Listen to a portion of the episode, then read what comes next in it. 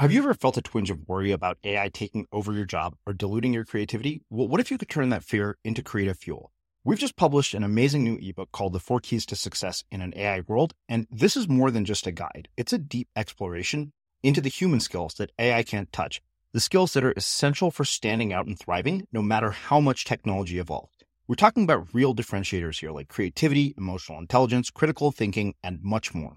Inside, you'll find actionable insights and strategies to develop these skills, whether you're a creative person, a business person, or just simply someone who loves personal development. This isn't a story about tech taking over. It's a story of human creativity thriving alongside AI. Picture this AI as your creative co pilot, not just as a tool, but a collaborator that enhances your unique human skills. The Four Keys ebook will show you exactly how to do that and view AI in a new way that empowers you instead of overshadows you. Transform your creative potential today. Head over to unmistakablecreative.com slash four keys. Use the number four, K E Y S. That's unmistakablecreative.com slash four keys and download your free copy. It wasn't until kind of like my mid 20s where I found myself, I had just graduated university. I was living in a city I didn't want to be in anymore. I was in a relationship where like she deserved much better from the person I was. And I had just lost like a, a cousin in a car accident and kind of like everything collided all at once. And that moment was a big one for me where I am today because it led me to going into therapy. And through therapy, I I kind of got a diagnosis of like, oh, okay, like I am bipolar. I have depression. I have these kinds of things. Not necessarily from a label that now like limits me, but like from an understanding, like I like to know things. So now I could start to dig into these things to better understand myself. Like I could kind of understand, like, here's the operating system that's like running through my head. Mm-hmm. I'm Srini Rao, and this is the Unmistakable Creative Podcast, where you get a window into the stories and insights of the most innovative and creative minds who've started movements, built thriving businesses, written best selling books, and created insanely interesting art. For more, check out our 500 episode archive at unmistakablecreative.com. Chris, welcome to the Unmistakable Creative. Thanks so much for taking the time to join us.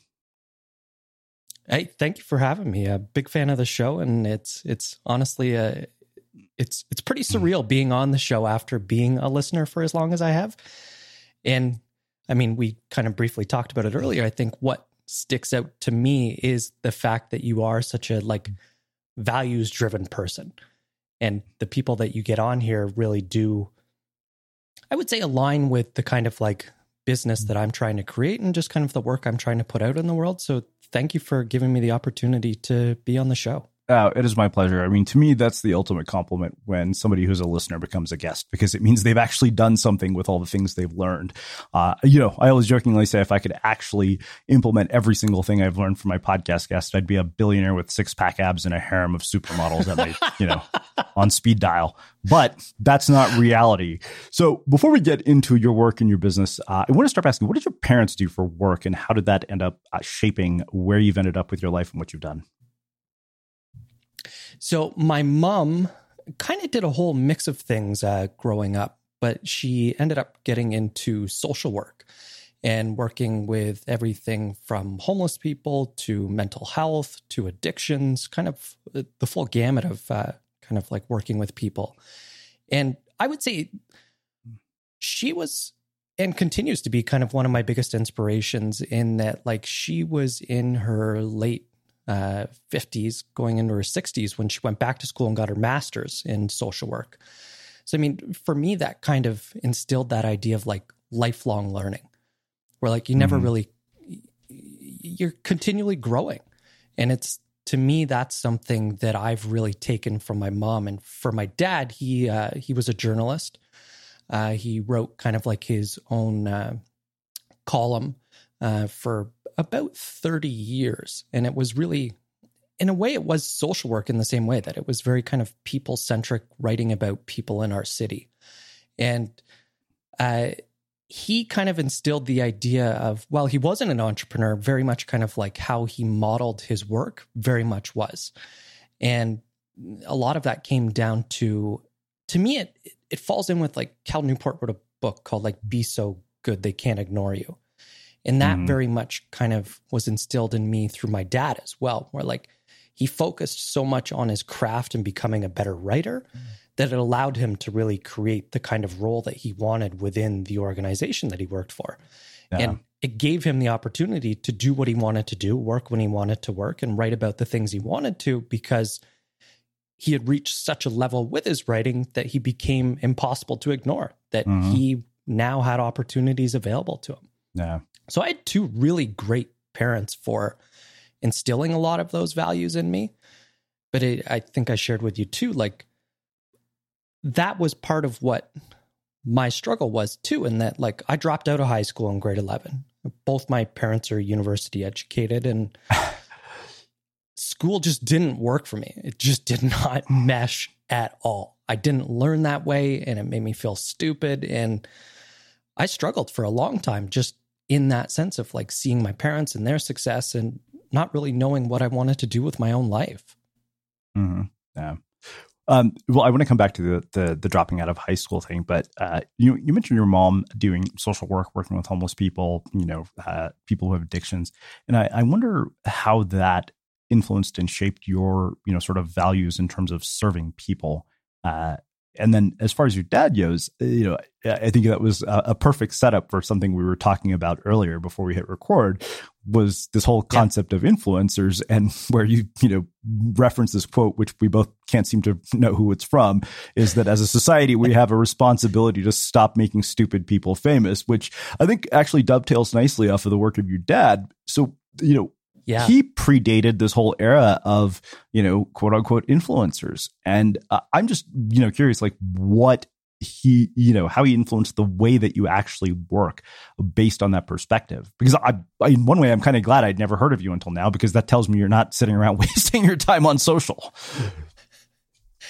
Yeah i mean i took myself off social media back in 2016 and not something i miss at all. And i mean i've I've been somebody who's kind of struggled with uh, like addiction, addiction and mental health throughout my life, um, especially kind of mental health. Like I'm bipolar, chronic depression, and I very much saw how much those things really affected my mental health from a comparison sense, from a just, it just felt toxic. And when it came down to where I wanted to kind of like develop connection and develop kind of, I guess, community, I realized that those weren't the places for me.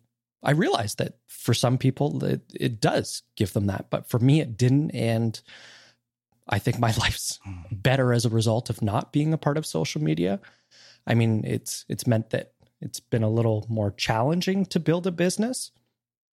But I think part of that is I didn't necessarily have great role models as far as people that were developing businesses without the use of social media, but I've kind of been able to connect with people over the last couple of years that really do role model that. And a lot of it, I mean, you asked that question about my mom and in terms of those values. And I think what really stuck out to me is kind of like the the human centric kind of like community focus of doing that kind of work very much reinforces what I want to do and what I kind of have kind of created through my newsletter and being able to connect with people, not just in like snippets, but have like actual communication. And I think that's something that to a great deal has been lost. And I think having parents like I have has has really like instilled the importance of those things, of like meaningful communication and understanding that like everyone has a story. Like it's not like anybody chooses to be homeless or addicted to drugs and kind of like strung out and disconnected from their family. Like there's there's stories behind why people are in those situations and being able to kind of like from a deep rooted sense of empathy understand those things mm-hmm. and feel what they're going through i think has made me a better writer and yeah. better able to connect with others because almost in that sense of like how you name this like an unmistakable creative to me is very much like alignment with your values and being uncompromising on those things no matter what kind of comes up for you is recognizing that sometimes it means you're not going to be able to make say like the easy decision. You're going to have to Mhm. make the challenging decision that really kind of like pushes you to the boundaries of what you feel comfortable doing. I mean, I often, based on values, will sacrifice metrics for a good story. Yeah. Um, uh, one thing that I, I wonder uh, about your dad is what you know particular habits in terms of writing you picked up from a, a 30 year career journalist that you see sort of lost in the world of you know rapid feedback and quick social media updates. I think really like the time it takes to sit down with someone and have a conversation and really like behind everything is just curiosity. Like what makes my dad a fantastic writer and like really a great communicator is just like he's super curious. Like, oh, that's interesting. Like, how did you end up in that role? Like, what did, what did that mean for you taking on that role? And like just asking, almost like in the same sense of like a coach, right? Like you're just trying to unpack things.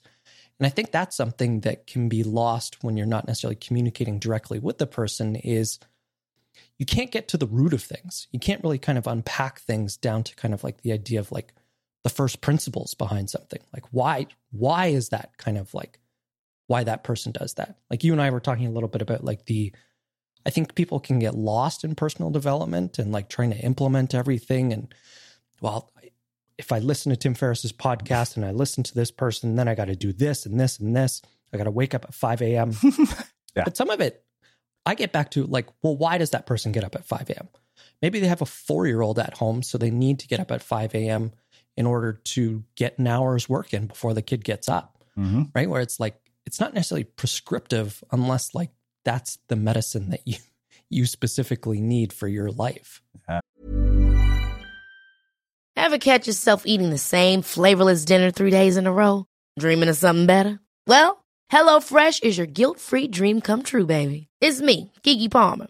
Let's wake up those taste buds with hot, juicy pecan-crusted chicken or garlic butter shrimp scampi. Mm. Hello Fresh.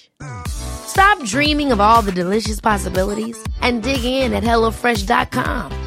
Let's get this dinner party started. There's never been a faster or easier way to start your weight loss journey than with PlushCare. PlushCare accepts most insurance plans and gives you online access to board-certified physicians who can prescribe FDA-approved weight loss medications like Wegovy and Zepbound for those who qualify. Take charge of your health and speak with a board-certified physician about a weight loss plan that's right for you. Get started today at plushcare.com slash weight loss. That's plushcare.com slash weight loss. plushcare.com slash weight loss. Here's a cool fact a crocodile can't stick out its tongue. Another cool fact you can get short term health insurance for a month or just under a year in some states. United Healthcare short term insurance plans are designed for people who are between jobs, coming off their parents' plan, or turning a side hustle into a full time gig. Underwritten by Golden Rule Insurance Company, they offer flexible, budget friendly coverage with access to a nationwide network of doctors and hospitals. Get more cool facts about United Healthcare short term plans at uh1.com. I'm Sandra, and I'm just the professional your small business was looking for. But you didn't hire me because you didn't use LinkedIn jobs. LinkedIn has professionals you can't find anywhere else, including those who aren't actively looking for a new job but might be open to the perfect role, like me. In a given month, over 70% of LinkedIn users don't visit other leading job sites. So if you're not looking on LinkedIn, you'll miss out on great candidates like Sandra. Start hiring professionals like a professional. Post your free job on linkedin.com/people today. Hey, it's Ryan Reynolds, and I'm here with Keith, co star of my upcoming film, If, only in theaters, May 17th. Do you want to tell people the big news?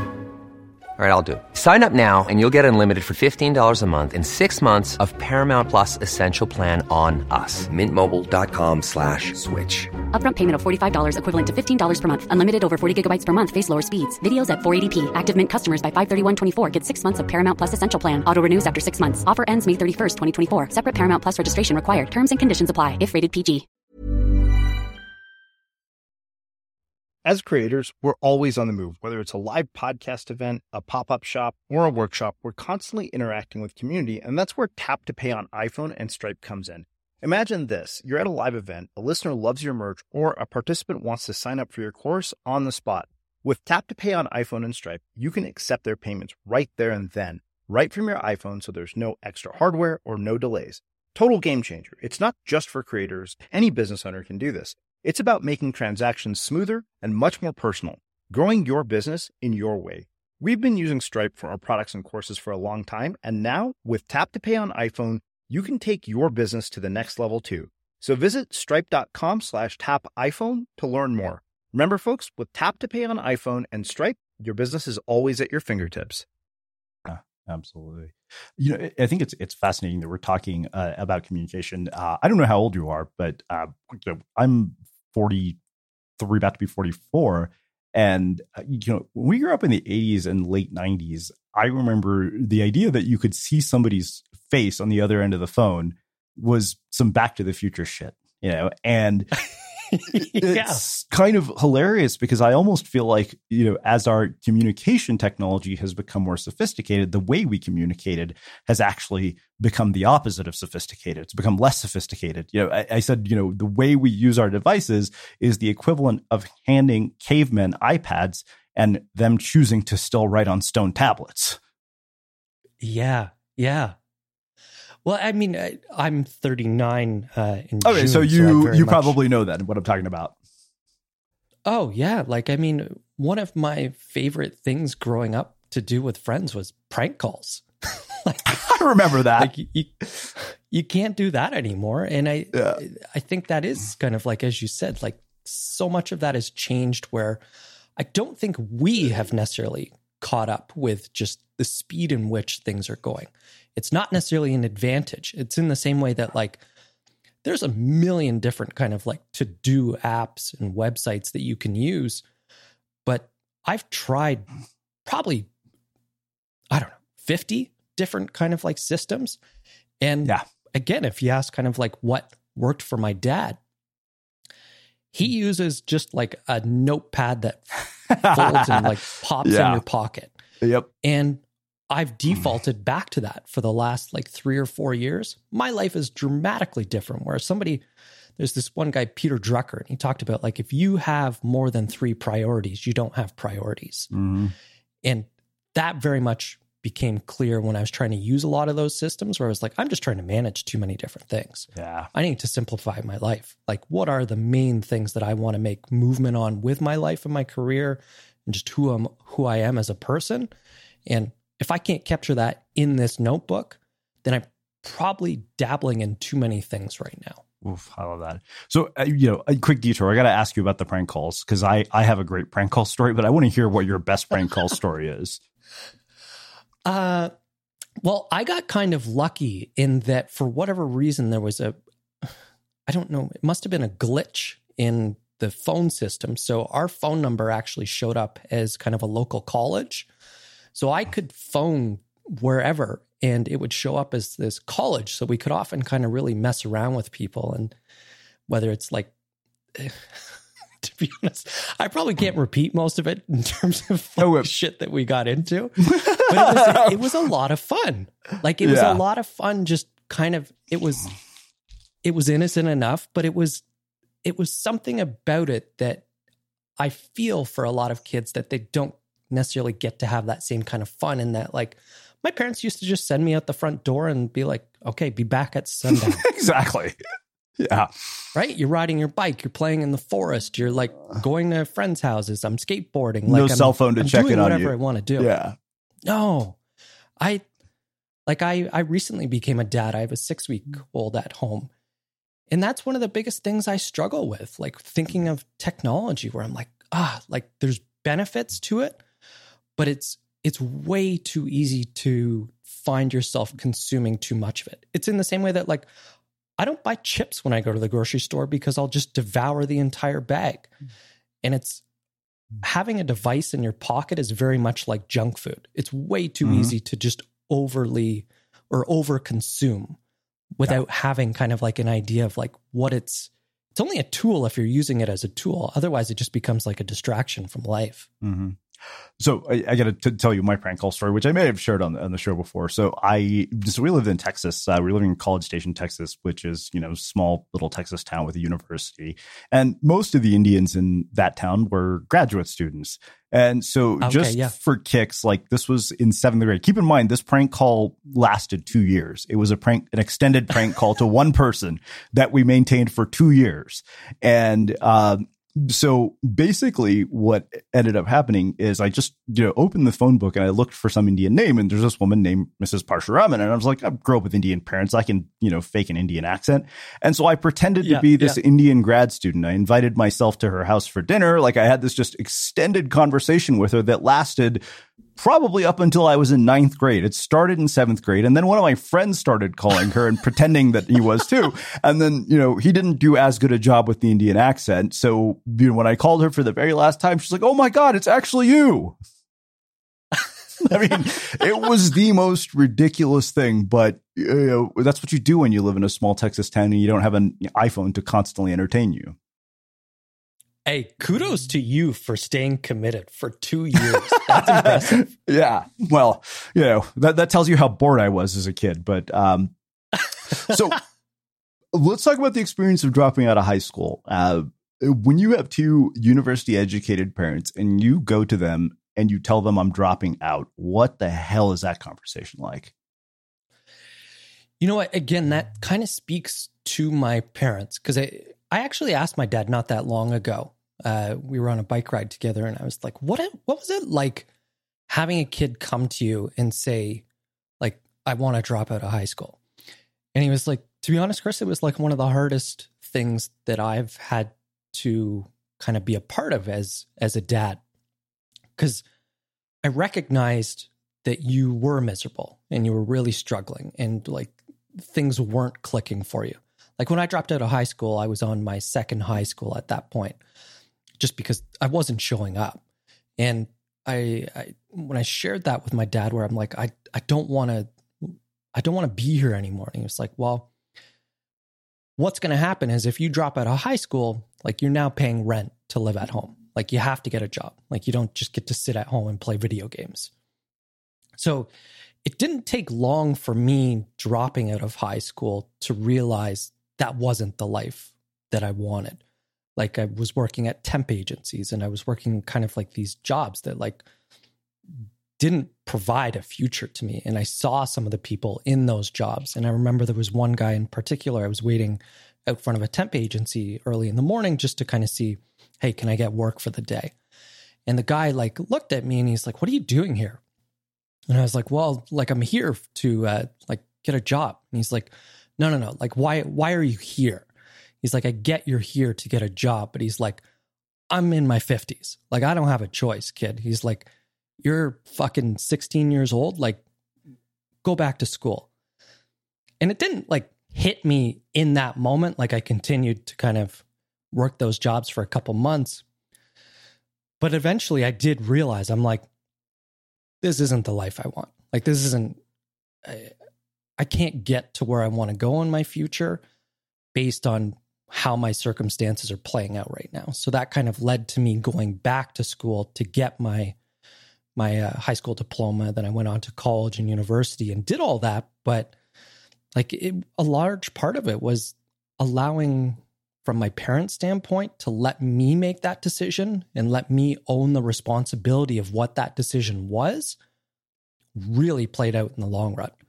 Where no. I'm sure it would have been way easier to go. You're not dropping out. You don't have a choice but to give me that opportunity and allow me to like take ownership over that decision meant that like i had to go through the consequences of that decision and see what my life could have been. And to be honest it it's made entrepreneurship a lot easier in that sense because a big part of entrepreneurship is like dealing with failure. Like my the first couple decades of my life was just like nothing but failure. So it's like when you reach that point, you kind of realize, oh, like I can I can overcome anything. Just give me enough time. Like I'll figure it out. Mm-hmm. Yeah, absolutely. Uh, Well, as somebody who, you know, is still single and doesn't have kids, I am very curious about the entire experience. I've, I've talked to mothers about this, but I've never gotten to talk to anybody who has a newborn or, you know, a six week old baby. What is the entire experience of seeing a child being born like?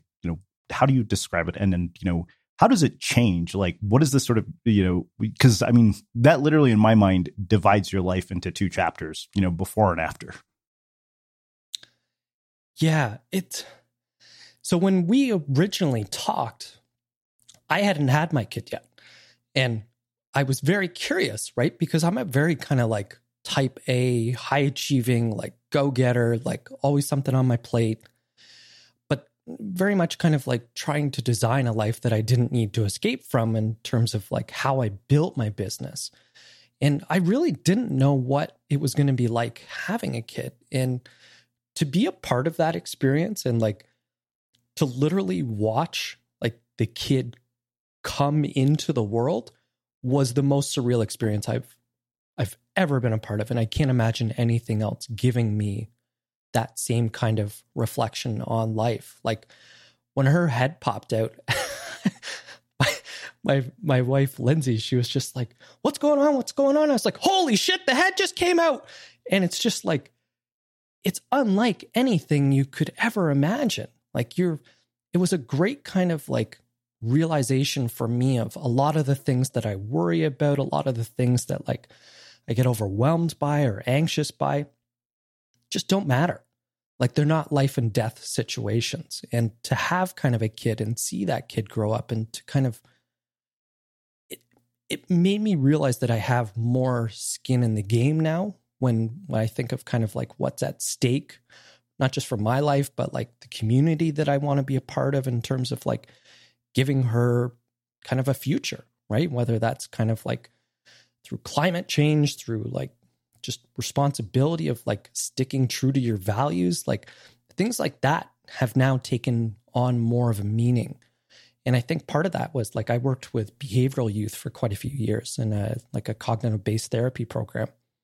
And that really did allow me to see just how impactful it can be to not just say things to kids, but to listen to kids and understand kids and realize again from like a story sense, like everybody's got a story and being able to help them kind of like unpack what that story means and to kind of understand how some of that story can sometimes limit you. But even though it did help you for a period of your life, to see that you can now continue to kind of like write the next chapter of your life. Like, as you said, like there's that clear divide before and after.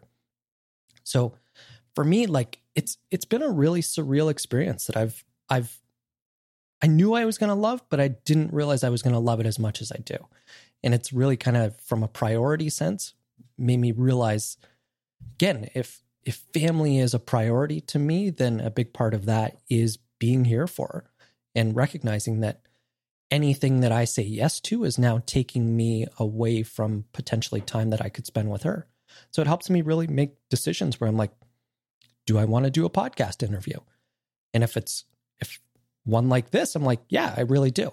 Because it's I know I'm going to have a great conversation. We're going to get into some interesting things and we're going to talk about kind of stuff that I love the idea of like potentially my kid listening to someday. Because I think a big part of it is realizing that like you can you don't have to go on a linear path to get where you want to go. And rarely do I find like quote unquote like the successful people that I, I really do admire. It's not necessarily kind of like A, B, C, D, like it's like A to Z to like X yeah, to like absolutely. It's all over the place. Like there's no rhyme or reason to how they ended up where they are. Totally. Well, speaking of rhyme or reason to how they end up where they're at, uh, how do you go from you know high school dropout to simplify your why? The condensed version was really uh, the high school dropout put me in a position where I knew I didn't I didn't want to continue down the path that I was going down. But a huge problem was is that like I very much viewed myself as kind of like stupid, dumb. Like my report card reflected, hey, like you're not you're not the smartest kid in the world. And I really did take that on. And I think for a long period of my life, it limited what I thought I was capable of. And it wasn't until kind of like my mid 20s where I found myself, I had just graduated university. I was living in a city I didn't want to be in anymore. I was in a relationship where like she deserved much better from the person I was. And I had just lost like a, a cousin in a car accident and kind of like everything collided all at once. And that moment was a big one for me where I am today because it led me to going into therapy. And through therapy, I I kind of got a diagnosis of like, oh, okay, like I am bipolar. I have depression. I have these kinds of things. Not necessarily from a label that now like limits me, but like from an understanding, like I like to know things. So now I could start to dig into these things to better understand myself. Like I could kind of understand like here's the operating system that's like running through my head. Here's some challenges that I might have. Here's where like I could run into issues when it came to thinking about things. And through the therapy, I was in a career I didn't want to be in. And she was like, Have you ever kind of like thought about like volunteer? And I was like, No, not really. So she recommended a place, and it was the the place that I ended up working with behavioral youth. I volunteered there, then I liked it so much that I made a career shift. And through that career shift, I got into that. And then it kind of just kind of continued to kind of like every day I learned a little bit more about myself and what I enjoyed doing. And then I ended up with a program called like Pathways to Education in Canada. And it's sort of like uh, identified as like high dropout rate areas of Canada, where this program comes in and they're we almost acted like life coaches to kind of like help kids identify goals. We help them kind of come up with money for going to college or university. And that role led me to then becoming uh, like uh, my own business and doing kind of starting as life coaching, but now I do more so kind of like writing and working with businesses. But it was kind of an interesting transition between each of those things, but it was exciting because it was each thing gave me almost like unlocked another door. Whereas, like, I like the idea of gamifying things and to see that I was kind of like leveling up in that sense of like, from a, a meaningful sense of like, oh, like I'm creating more impact in terms of like just the individuals I'm working with, not on like a massive scale, but like people are benefiting from having conversations with me and working with me. There's something to this. I'm going to keep developing this and I'm going to keep growing and I'm going to keep learning. And I think that's where I am today is like helping other people kind of like design lives they don't need to escape from yeah. through largely like how to manage your mental health. Because it's like really at the end of the day, like you can be very successful and like have a lot of kind of like knock it out of the park kind of like accomplishments, but like if you don't have meaning in your life or you don't really have fulfillment and you your mental health is kind of out of control, then to me that that's a that's a huge loss in life. Ever catch yourself eating the same flavorless dinner three days in a row? Dreaming of something better? Well, HelloFresh is your guilt-free dream come true, baby. It's me, Keke Palmer. Let's wake up those taste buds with hot, juicy pecan-crusted chicken or garlic butter shrimp scampi. Mm. Hello Fresh. Stop dreaming of all the delicious possibilities and dig in at HelloFresh.com. Let's get this dinner party started. Many of us have those stubborn pounds that seem impossible to lose, no matter how good we eat or how hard we work out. My solution is PlushCare.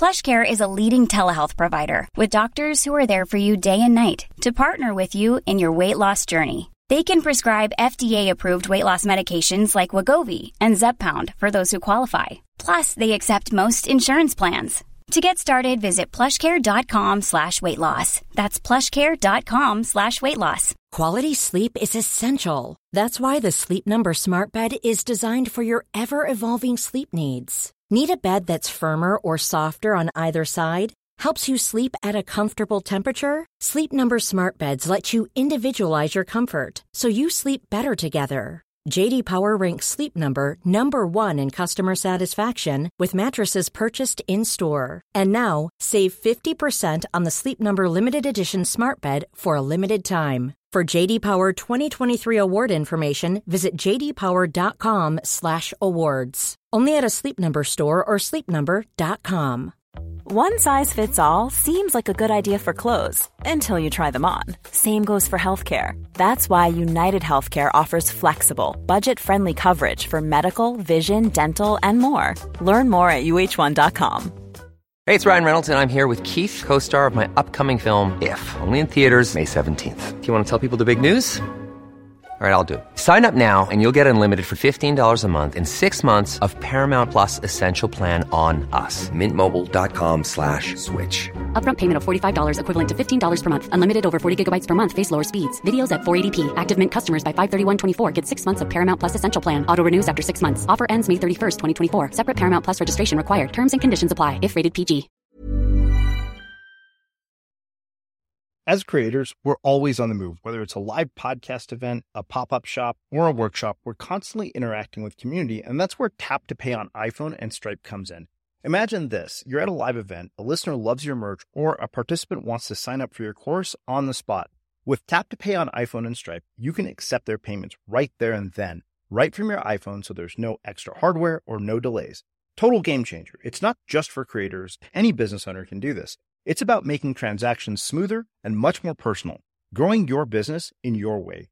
We've been using Stripe for our products and courses for a long time, and now with Tap to Pay on iPhone, you can take your business to the next level too. So visit stripe.com slash tap iPhone to learn more. Remember, folks, with Tap to Pay on iPhone and Stripe, your business is always at your fingertips. Um, yeah, I, it's funny that you you referenced that same phrase again. Designing a life you don't have to escape from. It's like, oh, there's my title for the interview. Uh, so, how do people end up in a life that they want to escape from to begin with? And how do they recognize I they're find- in one that they want to escape from? I think it becomes pretty clear. like you're when you're not really clear about what you want in your life, like one of the questions that I often ask is like, what do you want your days to look like? And if that blueprint for what you want your days to look like doesn't match your life, then you're going to have some friction. Right? Like if you're wanting a very like Zen morning where you're waking up and you're journaling and doing meditation and then going to a yoga class, but like instead you're commuting for an hour and a half to your work and working in a cubicle, like you're going to kind of have quite a bit of friction in your life. And I think that's something that, again, comes back to like the traditional school system is like, it does a really poor job of preparing you for life. It teaches you to be a great kind of like rule follower, but it doesn't necessarily help you decide what kind of life you want to live. And that's a that's a tough part. Is like I think it's almost like the bottoming out idea, right? Like with an addict in the same sense, where it's sometimes we almost need to kind of like bottom out with our lives before we go, I got to do something. I can't just like, I can't keep doing what I'm doing or else I'm going to keep getting what I've been getting. And that's where, from a personal experience, that's what I was getting. I wasn't making any changes. I, I said I wanted to do things. I said I wanted to have goals. I said I wanted to do these things, but I never actually did anything about it. And it that's hard. And I think a big part of that is like sometimes we're stubborn, especially men. We're horrible at asking for help. Like, I don't know about you, but like we grew up in a time where like nobody was talking about mental health. Mm-hmm. Yeah, And like therapy, no. Well, like you're not going to therapy. As I come man. from an Indian culture, so it's even worse. yeah. So like tenfold whatever I'm saying. Yeah. Yeah, and I think like being able to ask for help is often the first step. Where it's like I think that's a big part of what I've learned uh, is just being able to ask for help. And sometimes like that's not even necessarily like dir- directly like reaching out to someone. Like for me, coming across your podcast helps me realize it's like, oh, there's other kind of like misfits out there. I can learn a lot from these people. Like they were somewhere, now they're somewhere different. How did they close that gap? And you're brilliant at kind of like asking those questions of helping us figure out kind of like what are those like baby steps, right? Like let's unpack that because it's very hard sometimes to look at someone and go, yeah, but they're so different from me. It's like, yeah, but like you weren't born that way. Like it took a lot of probably learning the hard way to understand how they got there and to see that like they're just like us really does give you almost like a vantage point where like you can step back from things and take like that 10,000 foot view and see Yeah. that like, okay, like they had to climb a mountain to get where they are. Mm-hmm. Yeah. Well, I think it's interesting you brought up asking for help and, uh, you know, when you think about accepting help, because I remember, you know, Christmas time, when dad and my sister were like, look, we want to help you, you know, clear some debt and a bunch of other things. And I honestly, like, I felt so ashamed about that. And uh, my sister was like, this isn't to shame you or guilt you. She said, we want you to be free of the stress that, you know, you're dealing with with these small things and clear them so that you can focus on building your business. She's like, this isn't something to feel terrible about. And she's like, you're in a position where, you know, we're privileged enough that you are able to get help from people who love you. Like, and that was one of those things that was really hard for me because that was like, oh, I, I'm not being self reliant by accepting their help. You know, it was something I, I the, you know, it really kind of did a number on my, my, my head until I finally realized, okay, you know what, you're, helping and you know what goes around comes around so you know i should accept this help right now So, what gave you that perspective shift to move yourself from like feeling like, oh, this is something that I should be doing by myself? Like, I need to struggle in order to get there Oof. versus Um, like, being able to accept that help. you know honestly it was uh, just a, a lengthy conversation in my dad's office with him and my sister and uh, I, I think what it was was rather than seeing it as um, you know they're basically pitying me it was it was looking at it, the, the the perspective shift was really okay this is coming not from a place of pity from but from a place of service Mm, yeah. I don't know about you, but like, I think a lot of us that like have these kind of conversations, we tend to kind of find very quickly that like we're our own worst enemies, right? Like the things that we say to ourselves tend to be the harshest critic, right? And like, I think that idea that like people often kind of share, it's like, well, what would you tell a friend to do in this situation? And I'm sure if that was posed to you, in that moment, like what would you have said if that was advice you were giving to a friend who said, Hey, like my parents are wanting to do this. My sister wants to help me pay off debt. Like, what would you tell that person? You- would probably tell them to accept it. I remember a friend of mine, you know, had had this Yeah. con- same conversation with me, and it wasn't until he said, "Dude," because I lived at my parents' house for years, and it was only when I met him uh, that I finally became okay with living at my parents' house because he was right around the same age and he was living at home, building his business, and I thought, okay, uh, I- I guess I'm not a, the biggest loser in the world for this. yeah. Well, I was the same that, like, as I mentioned, that period in my life where I ended up kind of like in my mid 20s going to therapy. And like that meant like leaving a partner who I had an apartment with and moving back in with my parents when like I was like 29 or 30. Like that felt Yeah. like a massive failure. But it very much kind of set me up later in life to I think be able to make some decisions and choices that weren't available to me when I did feel very stuck. Mm-hmm. Yeah. So we alluded to, you know, people ending up in a life that they don't want to escape from. Let's talk about designing one that they don't want to escape from, because I think that that's ultimately what people want. Um, and the jump off point I want to use for that is uh, you were talking about the trade off of everything that you do now as the result of having a daughter, where every choice that you make is a trade off of not spending time with her. And the reason I'm curious about this is because I did a lot of research. I was, you know, during Christmas talking to listeners, doing one on one interviews with them to kind of understand what their challenges were. And one thing that came up uh, several times when I, I talked to particularly parents with younger children um, about creative work is that they felt selfish for making time for themselves or felt guilty for making time for themselves because of the very thing that you're talking about is that okay i'm doing this thing but it's a trade-off in which i choose to do this instead of spend time with my kids so let's start there as a sort of jump off point for this whole idea of designing a life that you don't want to escape from I, I'm glad you brought that up. I think that is something that from especially from like a, a parent standpoint is sometimes you can feel like you have to kind of like completely dedicate your life to your kid in terms of like sat making all sorts of sacrifices but i think one of the ones that really isn't effective is when we do it without taking care of ourselves like in that same sense of like the the oxygen mask analogy, right? Like what do they always say? Like put your oxygen mask on first before you put it on your kid. Otherwise, you're depleted and you can't help your kid. And I think that's very much kind of reflective in life. Like as someone who uh, has struggled with mental health for most of my life, I recognize that like if I'm not getting exercise every day, if I'm not meditating, if I'm not uh, like doing some kind of like reading, whether it's listening to a podcast, reading a book, I very much find that like I don't have the energy to give my kid, my partner, anyone I work with really kind of what they deserve and what I know I'm capable of. So, I mean, I think identifying, especially kind of like designing a life you don't need to escape from, is like in the same way that like I used to, uh, I think I had like five or six different medications that I was on every day as a result of kind of like managing my mental health. I never questioned whether I should take those meds each day because my life was that much better as a result of taking those. But with the help of a doctor and over a couple of years, I was able to kind of like come off those medications. But I recognized that like there's certain other things within my life that act in the same way as those medication.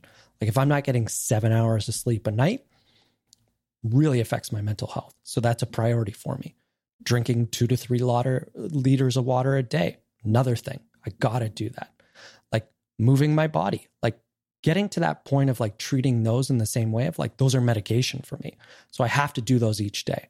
And I mean I'm I'm able to be flexible with those things where it's like exercise or movement doesn't necessarily mean that I have to go to a class and do an hour long workout. It could be walking my dog, could be just like some push ups. Like I'm able to kind of be flexible with things and like surf the waves of life rather than kind of feel like super strict about things where it's like, if I didn't do this, it's a failure.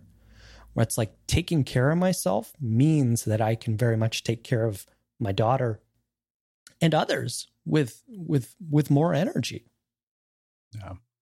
Yeah, I mean, I think that it's funny because I also think that you know doing the work that you want to do as a form of self care. Uh, you know, I, I realize Dani Shapiro had this great quote uh, in her book "Still Writing," where she said, "You know, the one thing I know after years of writing is that when I'm not writing, I'm not well. The world around me is leached of its color." That always stayed with me because I, I realized when I'm not writing, I am not a happy person. When I'm not working on some sort of creative project, I feel directionless and purposeless. Like I think all the low points in my life uh, that I've ever hit or because I didn't have something to look forward to. I mean, you know, Seth Godin talks about this often. You know, people don't have this creative project that's next. Ryan Holiday talks about this. He always knows what's next. Ryan is sort of the you know ultimate anomaly because you know the guy writes a, a new like a new book every year. I always jokingly say like I get a book from Brian, and a week later the next one shows up. Yeah, I think it's fair to say that Ryan's a bit of a freak of a nature yeah. when it comes to like his ability to continually output it. And I think so much of that for him, like when you listen to him talk, like he's also got a great podcast like Daily Dad. And he talks about like the ritual of those things, mm-hmm. right? Like in the same way that he describes writing, I I think you've described writing to me like it helps me make sense of the chaos that's in my mind sometimes where it's like the ability to take that thinking and put it on paper is a huge benefit to me. Like it helps me understand my thinking in a way that's like incredibly like therapeutic. Even if I didn't publish it, like it would still be very beneficial to me. Mm-hmm. Yeah. I mean, I always jokingly say I'm an average writer who writes a lot. So sometimes I write something worth reading. yeah. But, uh, so okay, so we're talking about sort of the the foundational basics of designing a life that you don't want to escape from, you know, sort of health and wellness, you know, mental health, physical health. Let's talk about the actual work. Like, how do you convert that into doing work that you want to do, uh, whether you're in a day job or not? Because I think that you know, if there's something I I, I took away from you know, what you told me about your dad is that you can create the life that you want even if you're working at a nine to five job. Yeah, and I think that that really does come back. It's almost like the idea. I don't know if you ever read it, like Viktor Frankl's book, Man's Search for Meaning.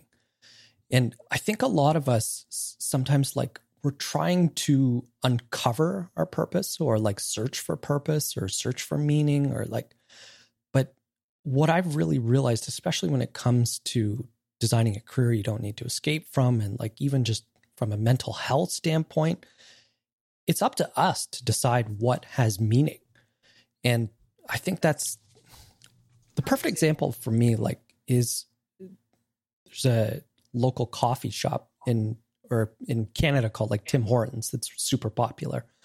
Yeah. And like often uh, I'm amazed by the fact that I'll go through the drive-through window and I'll get somebody who's incredibly like happy and excited and like they're you're almost like why are you so happy? Like you're not in this like fantastic job. I remember talking to one lady and she's like, "Oh, she's like this gives me purpose. Like I get to be the first person to say hello to someone in their day. I get to hand them over like a hot piping coffee that I know is going to start them off right. And it was like a, another great example of like, how do you, how do you find meaning? It's like, well, you create meaning in kind of like the actions that you take every day.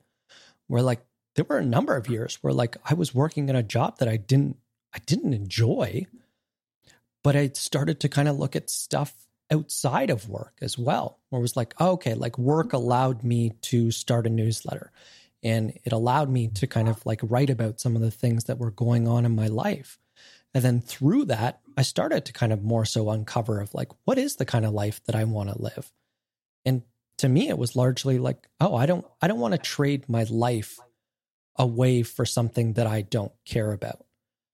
And I think that's something that's kind of hard to come to terms with sometimes is that there was this book through Bronnie Ware where she talked about, I think it was like 2,500 or 3,000 people mm-hmm. in the last stages of their life. I think it was like the last 12 weeks of their life, cancer patients.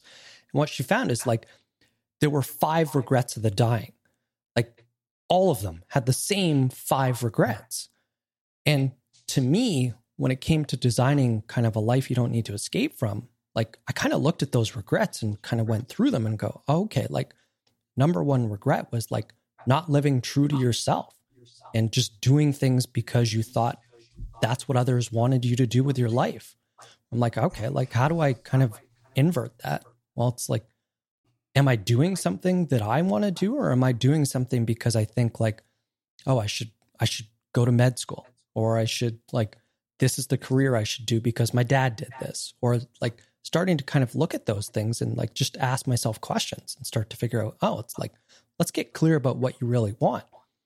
Once I was able to get clear about what I really wanted, then I could start to kind of like set some milestones up. So, what does it look like to move that much closer towards those things? And it's just, to me, it was like the baby steps, like that idea that like life isn't a sprint, it's a marathon. Like there's, there's sustainability to that. And so much of like I think that's where a lot of people struggle is they want their life to be different tomorrow. Mm-hmm. And it's very hard to make some of these big changes in a short period of time. Yeah. Yeah. I mean, it, it's kind of like your most, you know, powerful actions today lead to, you know, delayed consequences, uh, which I think is, is fascinating. And I think that uh, one of the things that I keep coming across in the books that I've been reading is this concept of present bias, where we make decisions – that are you know the best for us in the moment without realizing they might be bad for us in the future and you know the opposite turns out to be true uh, as well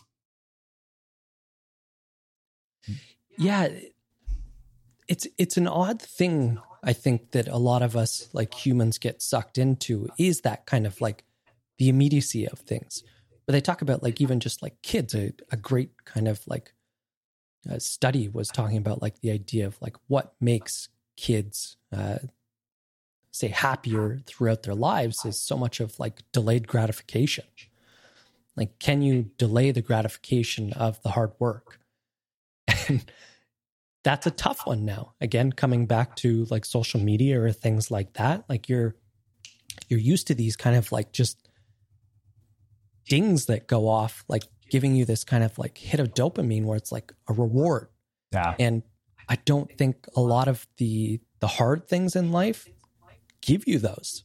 Like mm-hmm. if everybody's going down that path, it's it's either an indication that you should follow it, but like in a lot of cases, it's more so like that might not be the path you want to go down. if everybody's going down it. Like you might want to kind of like forge your own path. Mm-hmm. Yeah, absolutely. Yeah, I, I, think it's it's funny because uh, you know we had Daniel Levitin who wrote the Organized Mind here, and you know there's this opening quote I just happened to hear this morning uh, where he talked about the delayed gratification of sustained focus, and he said, "Do you think Michelangelo could have painted the Sistine Chapel if he was on Twitter all the time?" Uh, which you know absolutely is is true. Uh, so we're getting close to the end of, of an hour here. Uh, one other thing I wanted to ask you about. You know, now that you've had a had a daughter, you have a daughter. I mean, I know it's probably you know crazy to be asking you about how you think about the future of you educating your child, where you're probably just trying to make sure that she's you know well fed and you know clothed and warm and surviving. Uh, but as somebody who dropped out of high school, when you think about the future of how you're going to educate your child, what you know, what do you think? I mean, I know it's damn near impossible to predict what the world will look like by the time your kid's in school, but uh, I'm just curious, kind of what you thought about it. It is something that I, to be honest, I I lose sleep about sometimes because I, in some ways, that like I had such a poor experience with traditional education that I'm like, I want to keep my daughter as far away from that as possible. But again, I, I don't want to necessarily push my kind of beliefs on her as far as kind of like she could have a completely different experience than me. But I think what really does stick out to me is is that realization like Deloitte had a great study where they talked about like it was like 60 or 70% of kids in elementary school are going to be working in jobs that don't even exist yet. So when I think of like a traditional school system and just the method in which they learn, and I, I don't even really want to say learn because it's majority of it, it's just memorization. Like it's rote stuff. And I think that's something that I struggle with. And I think a big part of what I want to kind of balance that with is through kind of like the the mindset of entrepreneurship because I think entrepreneurship can more or less teach you everything you need to know about life. Like James Clear had a great line where he talked about like personal growth is really like a business pursuit in disguise.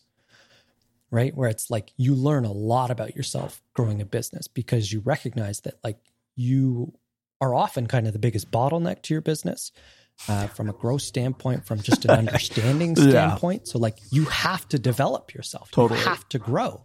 Otherwise, you're always going to be limited.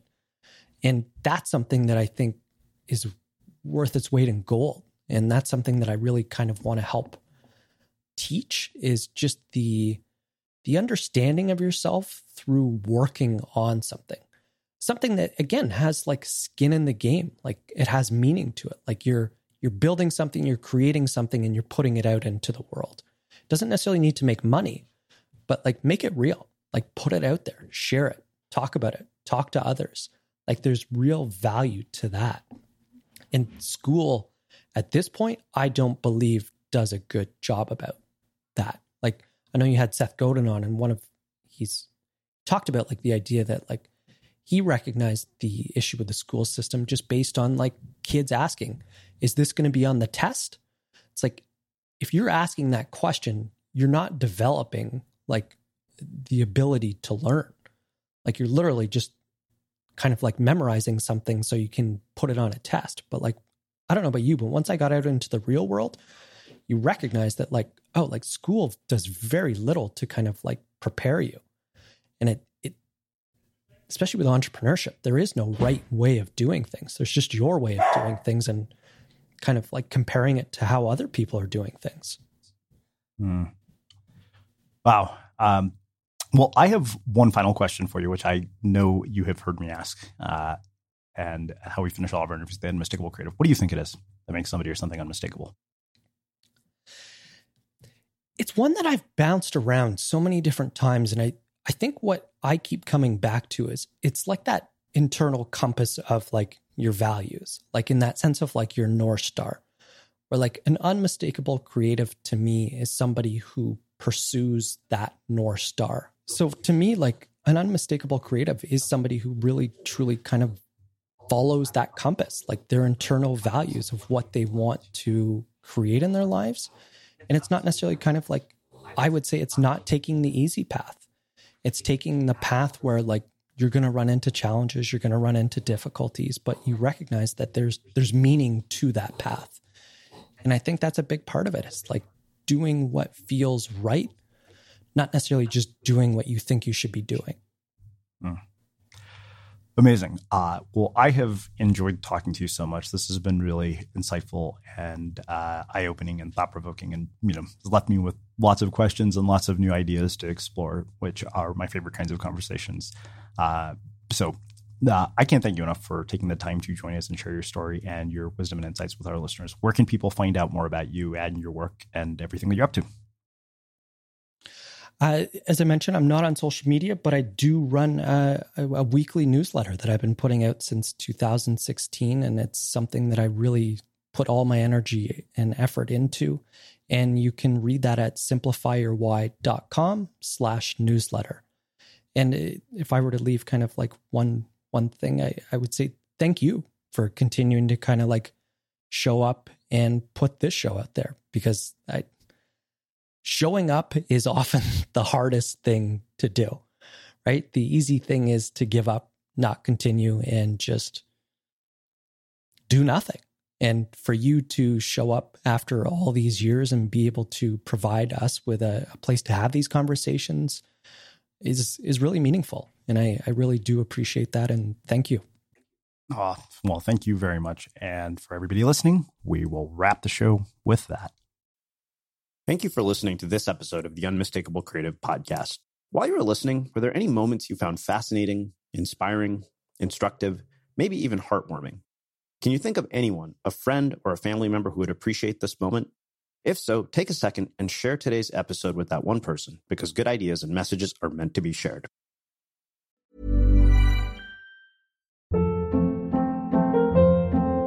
Hold up. What was that? Boring. No flavor. That was as bad as those leftovers you ate all week. Keke Palmer here, and it's time to say hello to something fresh and guilt-free. HelloFresh. Jazz up dinner with pecan-crusted chicken or garlic butter shrimp scampi. Now that's music to my mouth. Hello Fresh. Let's get this dinner party started. Discover all the delicious possibilities at hellofresh.com.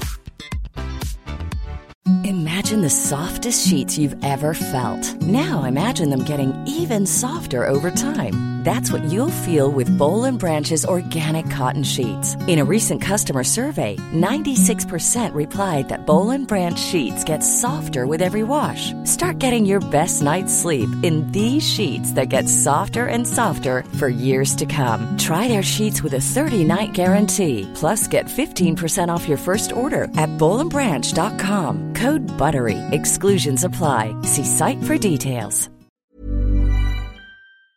Have you ever felt a twinge of worry about AI taking over your job or diluting your creativity? Well, what if you could turn that fear into creative fuel? We've just published an amazing new ebook called The Four Keys to Success in an AI World. And this is more than just a guide, it's a deep exploration into the human skills that AI can't touch, the skills that are essential for standing out and thriving, no matter how much technology evolves.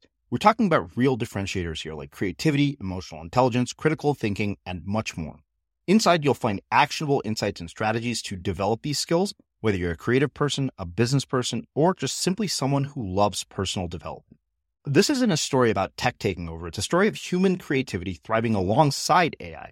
Picture this AI as your creative co pilot, not just as a tool, but a collaborator that enhances your unique human skills. The Four Keys ebook will show you exactly how to do that and view AI in a new way that empowers you instead of overshadows you. Transform your creative potential today. Head over to unmistakablecreative.com slash four keys. Use the number four, K E Y S. That's unmistakablecreative.com slash four keys and download your free copy.